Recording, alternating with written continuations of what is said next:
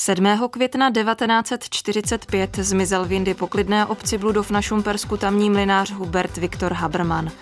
Tato událost se stala předlohou knih, filmů i dokumentů. 7. květen 1945 patřil mezi přelomové a bouřlivé dny konce druhé světové války. Nacistická třetí říše byla v rozkladu. Okupační, bezpečnostní a pořádkové síly byly na útěku. Válečný chaos nahrazoval ten poválečný a nastal čas vyřizování účtů mezi Čechy a Němci. Jak se události onoho osudného dne odehrály na Šumpersku? Příjemný poslech následujících minut přeje Kateřina Havlíková. Historie Plus.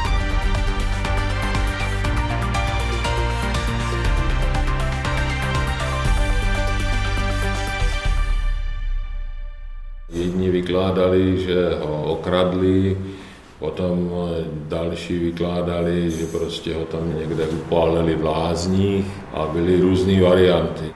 A tak jak říkám, jak vyšla ta pravda najevo, tak se to uklidnilo, dá se říct. Už se to ví, no, jak to bylo.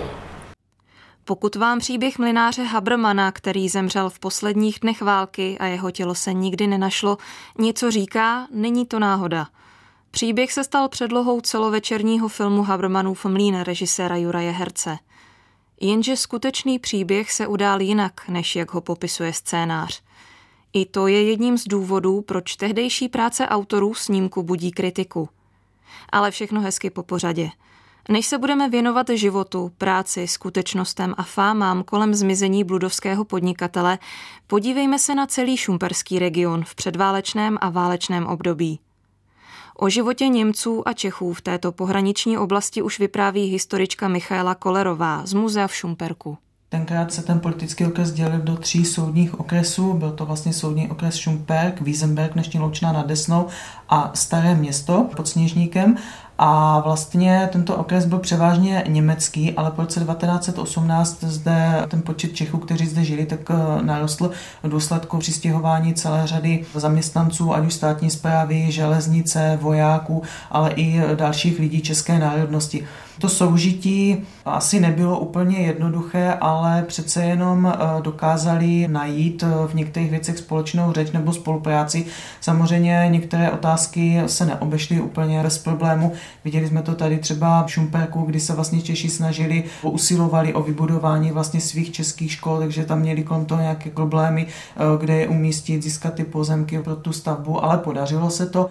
Na druhou stranu ale dokázali Češi i Němci například pořádat společné slavnosti a oslavy. V tom roce 1918 vzniklo Československo, tak tady na Šumpersku ta situace nebyla jako úplně jednoduchá, protože převážná většina toho obyvatelstva se se vznikem samostatného státu Čechu a Slováku nedokázala úplně smířit a byla tady vyhlášena provincie Sudetenland, která nebyla jenom na Šumpersku, ale ona se vlastně rozkládala na severní Moravě a části Slezska a jejich ambicí bylo zůstat součástí Rakouska, potažmo tedy Německa. Ten Sudetenland měl pouze krátkou životnost, on vlastně vznikl těsně po vyhlášení Československa a zanikl na přelomu roku 1918-19. Tady na Šumpersku přišli Českoslovenští vojáci ten region obsadili, ale nebyly tady žádné nějaké kolité boje. V podstatě oni jenom šli a obsazovali ta jednotlivá místa, včetně tedy města Šumperka. Takže ona jakoby taková jakási hořkost z toho, že tedy už jako Němci nemají tu nejhlavnější roli, samozřejmě přetrvávala, ale dokázali najít i tu společnou řeč a ta situace se potom zase začala vyhrocovat v těch 30. letech. 30. léta poznamenala velká hospodářská krize, která se projevila i v československém pohraničí, například nezaměstnaností. V regionu navíc posiloval nacionalismus, což podpořil i vznik sudeto-německé strany založené Konradem Henleinem, který dokonce Šumperk několikrát navštívil.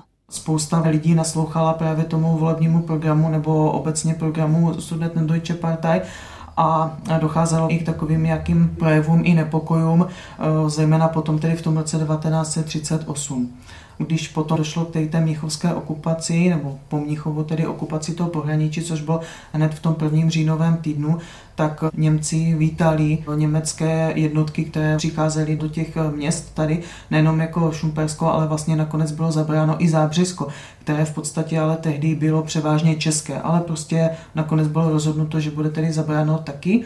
No a máme třeba i fotografie, které dokumentují, jak to město tady v Šumperku bylo vyzdobené, jak ti lidé vyšli do ulic, jak vlastně nadšeně vítali ty německé jednotky. Ta hlavní vítací slavnost byla potom na náměstí. Na pozadí toho potom probíhalo to vystěhovávání se Čechů tady z odsud z toho regionu. Museli odejít eh, prakticky jako všichni ti zaměstnanci státní zprávy i vojáci, kteří vlastně odcházeli jako poslední. Zůstala tady v podstatě jenom hrstka Čechů a ti jako rozhodně teda na Ruží Ustlánu neměli během té okupace. Dodává Michaela Kolerová z muzea v Šumperku. Pod Šumpersko spadá i obec Bludov, která se ale od regionu trochu lišila. Byla totiž většinově česká. Předválečné období ve vsi popisuje bludovský rodák a historik Stanislav Balík, děkan Fakulty sociálních studií Masarykovy univerzity v Brně. Bludov byl poslední čistě česká vesnice na Šumpersku, vlastně za Bludovským kopcem už naopak zase začínala čistě německá oblast. To znamená, my jsme skutečně byli v tomto smyslu plné pohraničí v roce 1918, když se odtrhly čtyři německé provincie po 28. říjnu, tak jsme byli na několik týdnů dokonce jakýmsi krajským sídlem, než byl dobyt Šumperk v prosinci. Takže přes válku žilo v Bludově asi 40-50 občanů, kteří byli přímo Němci, zatímco ten zbytek něco přes 2,5 tisíce byli Češi, to znamená skutečně to byla čistě česká obec. Nicméně to neznamená, že by lidé nebyli v kontaktu s Němci, Jednak eh, část zprávy velkostatku žerotinského byla německá. Habermann eh, jako jeden z největších průmyslových závodů v Bludově byl německý a pracovali u něj Češi. Češi chodili do sousedního Šumperka k Němcům do učení. Můj eh, dědeček Čech se vyučil u německého kováře, takže uměl perfektně německy. Odtržení pohraničí od Československa a jeho připojení k nacistickému Německu tak probíhalo v jiné atmosféře, než třeba v už několikrát zmiňovaném Šumperku.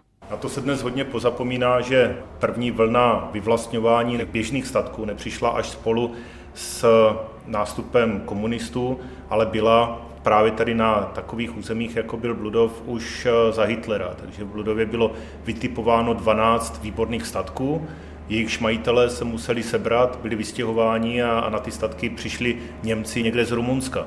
Kdyby druhá světová válka neskončila, tak by na nich zřejmě hospodařili dodnes. A to se třeba dotklo rodiny mé tety, vzdálené maminčiné sestřenice, kteří takhle byli vystěhováni do Javorníku. Vznikla zvláštní německá škola, o které toho dnes moc nevíme, tím, že pak byla omezovaná česká škola, pak už plně v posledním roce války už se třeba učilo jenom jeden den v týdnu a učilo se v prostorách místního chudobince, což je dnes zdravotní středisko. Skončila jakákoliv obecní samozpráva a přestalo fungovat zastupitelstvo a nějaký český starosta, ale byli dosazováni němečtí starostové, kteří byli úzce propojeni s NSDAP.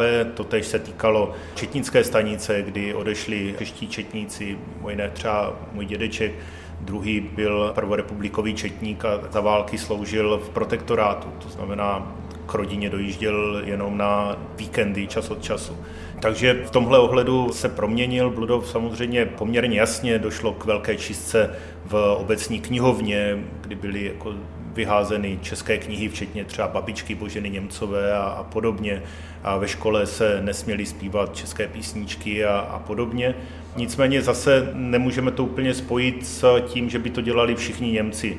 Pak tam máme osoby, které běžně mluvili německy, ale vlastně osoby asi úplně neuvažovali v kategoriích Češi a Němci, což byla třeba tehdejší hlavní správkyně, majitelka, nebo jedna ze dvou majitelek žerotinského velkostatku Gabriela Žerotínová, která se před válkou přihlásila k německé obcovací řeči, respektive její otec při tom posledním sčítání lidu ji tak zapsal, ale máme archivní svědectví o tom, jak konkrétním lidem pomáhala třeba z koncentráku, jak je dostala ven z vyšetřovacích vazeb a tak dál. Tak, jak říkám, spíš se to vázalo k těm nově příchozím Němcům, představitelům státní moci, než k těm, kdo shodou nějakých rodinných náhod mluvili německy, což třeba se asi týká zrovna i mlináře, nešťastného mlináře Habermana.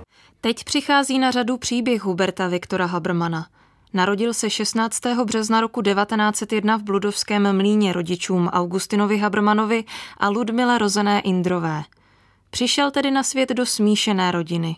Když se podíváme do matriky narozených 16. března roku 1901, tak vidíme, že ho křtil Karel Dřímal, kooperátor neboli kaplan, nesmírně statečný člověk, no a pod ním je uvedena jako porodní bába, která přivedla Huberta Viktora Habermana na svět, Anna Níčová z čísla popisného 309 v Bludově, což byla moje prababička. Hubert Haberman měl ještě dva bratry, Augustina a Otto Habermana, nicméně pak tím hlavním dědicem se stal on. Vzal si Němku, no a provozoval vlastně jeden ze dvou největších závodů v Bludově, byla to pila, mlín a bednárna. Vlastně využívalo to sílu řeky Moravy, která vlastně teče hned eh, v sousedství toho mlína. Jinak ten mlín je prastarý, o, o něm víme už někdy ze 16. století, že na tom místě byl. Ti, kdo ho znali a vzpomínali na něj, tak na něj vzpomínali jako na velmi společenského člověka, který nebyl úplně přísný šéf, který měl zřejmě i poměrně silné sociální cítění, nicméně zřejmě v tom pravidelném běžném kontaktu mluvil německy. Rodina Stanislava Balíka se tedy s Habermanovými znala. A tam se třeba váže i ta konkrétní rodinná vzpomínka na mlináře Habermana, kdy ten můj prastrýc a prateta, když se měli vystěhovat, tak Habermanovi odvezli obilí a celou válku z toho Javorníku, kde žili, čas od času si k němu jezdili pro mouku, která se namlela z toho obilí. No a neměli problém s tím, že on byl Němec, on neměl problémy s tím, eh, že by oni byli Češi, ale takhle jim pomohlo.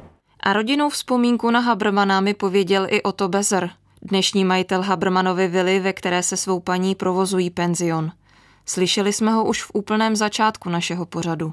Moje babička tady vždycky říkala, že eh, ten Haberman, ty děcka chodili tady do české školy a vždycky, když bylo potřeba mlít mouku, tak eh, Haberman jim to vždycky pomlel. to ten druhý mlinář, ten měl strach. Tady byly dva mlýny. A podle všeho to byl i empatický a veselý člověk. Pokračuje Stanislav Balík. Vzpomíná se na něj jako na družného člověka i v tom smyslu, že běžně chodil do běžných hospod, kde s tamními chlapy hrával karty, což se mu asi nakonec stalo i podle těch výpovědí, podle protokolu osudným.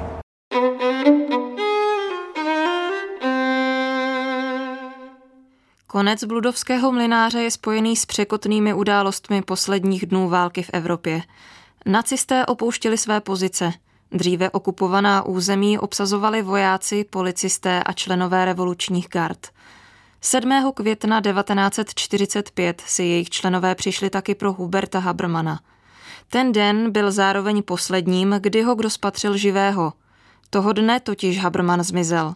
Pokračuje o to Bezer. Jedni vykládali, že ho okradli, potom další vykládali, že prostě ho tam někde upálili v lázních a byly různé varianty. Jisté bylo, že Habermana zatkli ozbrojení muži. Ve vyprávění pokračuje bludovský historik Stanislav Balík. No, jeho tělo nebylo nikdy formálně nebo fakticky nalezeno.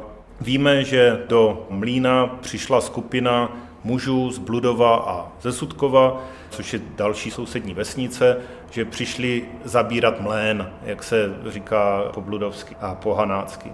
Zatkli Huberta Habermana, měli na sobě pásky RG, revoluční gard, a odváděli ho směrem k lázním.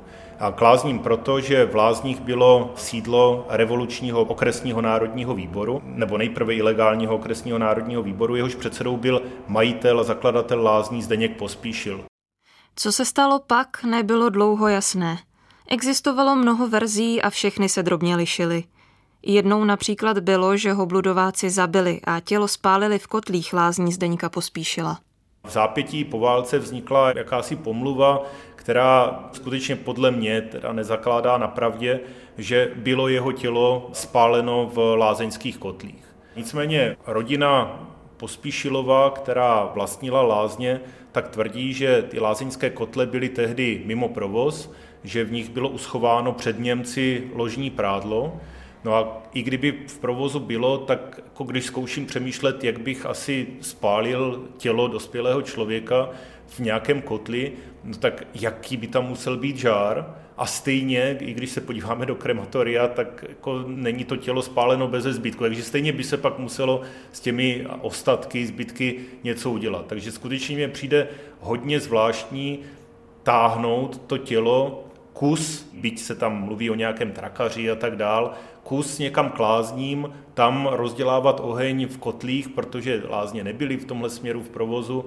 a spálit to, jaký by to musel být žár a pak ještě to nějak likvidovat, když vlastně mám kousek, my nevíme úplně přesně, kde se to stalo, ale když se podíváme na mapu, jak ta cesta z Mlína směrem k lázním jde, tak je tam poblíž Morava, hodně blízko, která měla mnohem větší průtok, než má dnes. Tehdy v celé první polovině 20. století byly relativně časté záplavy od Moravy tam na rozlehlých loukách. Byly to jarní měsíce, takže té vody tam teklo poměrně hodně, tak mně to přijde skutečně jako nejlogičtější věc, kterou v nějakém afektu udělám. Prostě to tělo hodím do Moravy, která ho uklidí tak, že už ho nikdy nikdo nenajde.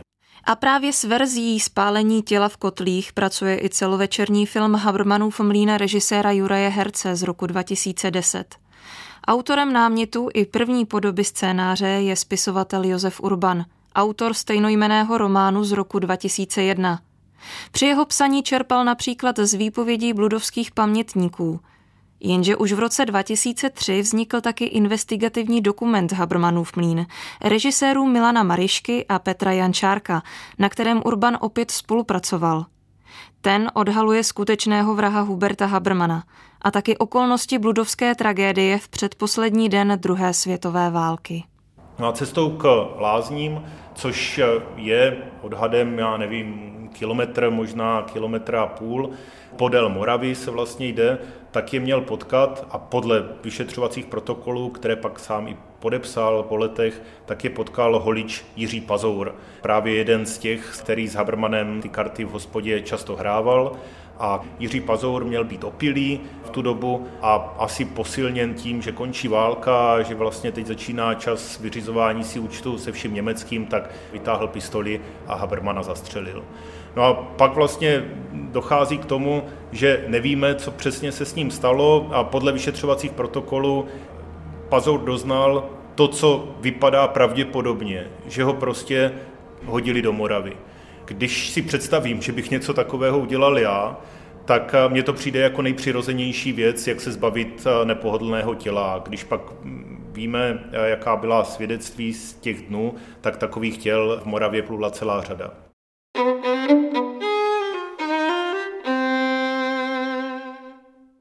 Jiří Pazour o svém činu údajně ani dřív nemlčel. Dožil ale v klidu. Za čin nebyl souzený, vztahovala se na něj amnestie. Jenže film, přestože ho tvůrci natočili až několik let po dokumentu, tedy v době, kdy už byl skutečný vrah známý, pořád čerpá z těch dřívějších příběhů. Proč?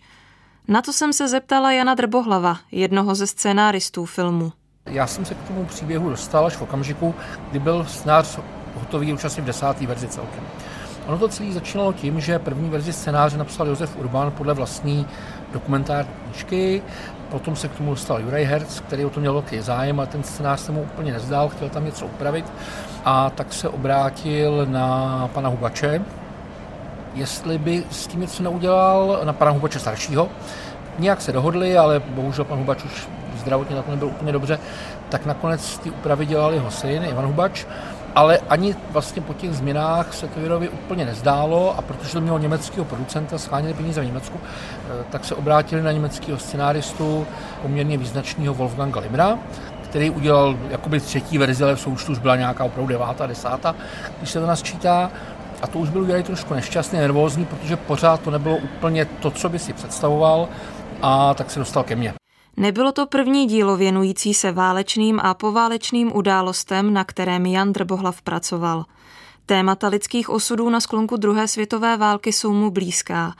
A tak práci na scénáři přijal a dějovou linku a dialogy dotvořil do podoby, kterou už známe z filmu Habermanův mlín. Setkal jsem se samozřejmě s kritikou, pravděpodobně jistě narážíte na reálný příběh mlináře Habermana. Samozřejmě, tam ty ohlasy byly tak půl na půl. Když jsem dokončoval ten scénář, tak jsme s Jurajem Hercem mluvili o tom, jestli máme se držet eh, jména Haberman. Nakonec jsme prostě pro jednoduchost zvolili, že ano, ale myslím si, že i pro Juraje bylo mnohem podstatnější ta doba jako taková. To znamená, že kritiky přicházely z tohoto směru zejména samozřejmě, ale bylo to, jak jsem řekl, 50 na 50, půlce lidem to bylo jedno, byli rádi, že jsme se dotkli nějakého poměrně bolestného tématu. Část lidí samozřejmě většinou z budova okolí nám vyčítala, že jsme neměli použít konkrétní jméno. A pak samozřejmě část lidí, která s tím tématem hluboce nesouzní, tak ty byly velmi negativní, pochopitelně, ale to asi není problematikou tohoto rozhovoru. Ve filmu Bludov řídí český starosta a mlináře obyvatelé vsi linčují a nakonec ho ubíjí holemi, zatímco ho topí přivázaného na mlínském kole jeho vlastního mlína. Mimochodem, Habermanův mlín neměl ve skutečnosti kolo, ale turbínu. Historik Balík ale spatřuje problém hlavně ve vykreslení skutečných bludovských lidí, třeba kaplana Karla Dřímala. To byl kněz, který v Bludově zůstal až do roku 1944, kdy byl na začátku května zatčen, uvězněn i se svým kaplanem Oldřichem Koutným a byli vězněni v Malé Terezínské pevnosti za to, že pomáhali proti německému odboji. A Karel Dřímal pak 5. Eh, května 1945 v Terezíně zemřel na tyfus. Ve filmu kněz za úplatu pomáhá nacistům při útěku. Podle Drbohlava měla postava symbolizovat nekalé praktiky jiných církevních hodnostářů v té době. A tam zase byla snaha nemluvit o místním faráři jako takovém konkrétní osobě, ale dotknout se toho, že byla řada farářů, bohužel, kteří přesně tohle to dělali, kteří pomáhali za úplatu Němcům utéct z Čech nebo vůbec z Evropy, konec konců Páter Hudal, to jméno je poměrně známý a tak dále, tohle to dělal ve velkým a tak. Takže tam spíš zase o to obecně ukázat, že takové věci se děly. Ve filmu vystupuje taky postava majitele lázní a úlisného kolaboranta Václava Pospíchala.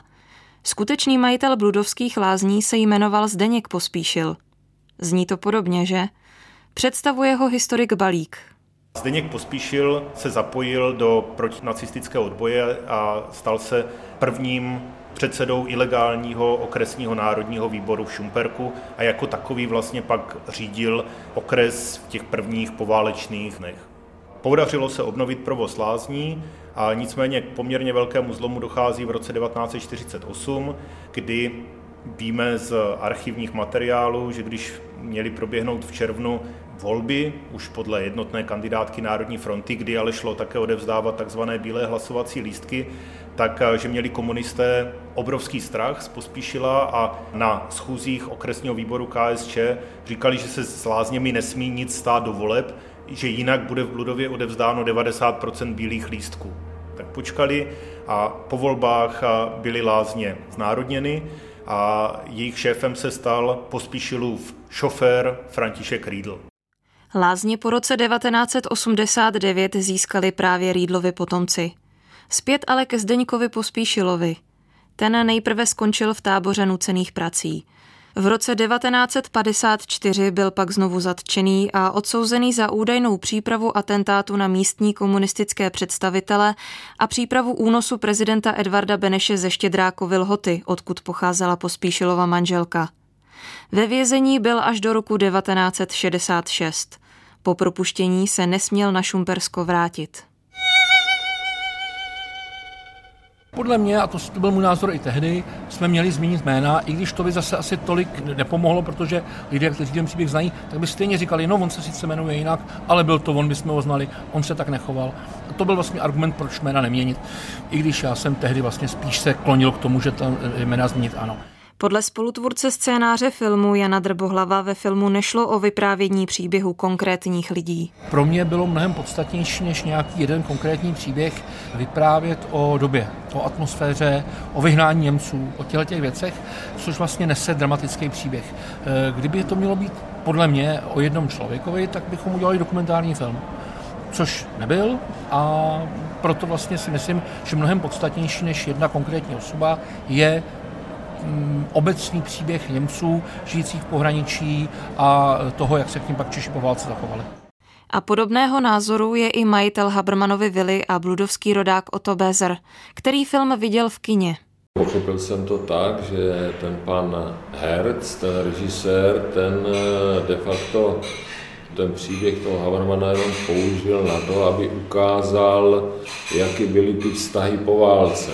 Že tam nešlo, jestli Haberman se utopil nebo ho, nebo ho zlikvidovali tak nebo onak, ale prostě ukázal, jak to po té válce bylo, jak se vyřizovaly ty účty a toho si myslím, že on podchytil celkem dobře. V příběhu bylo víc, ale on to ukázal, že prostě lidé se mstili, ne? viděl jsem, že tam bylo z toho zřejmé, že tam šlo vždycky hlavně o peníze, o majetky. S poukázáním na záměr tvůrců celovečerního filmu Habermanův mlín uzavírá pan Bezer, který bývalý Habermanův domov naproti areálu mlína vlastní od roku 1991, kdy ho s manželkou koupili od obce. Tehdy prý byla vila ve špatném stavu. Dnes je zrekonstruovaná a plně využívaná a Hubert Haberman je v ní i dodnes přítomný. Na portrétu namalovaném podle jeho fotografie. Na pořadu spolupracovali. Režii měla Michaela Krčmová, o zvukovou stránku pořadu se postarala Valerie Racmanová. Příjemný poslech dalších pořadů přeje Kateřina Havlíková.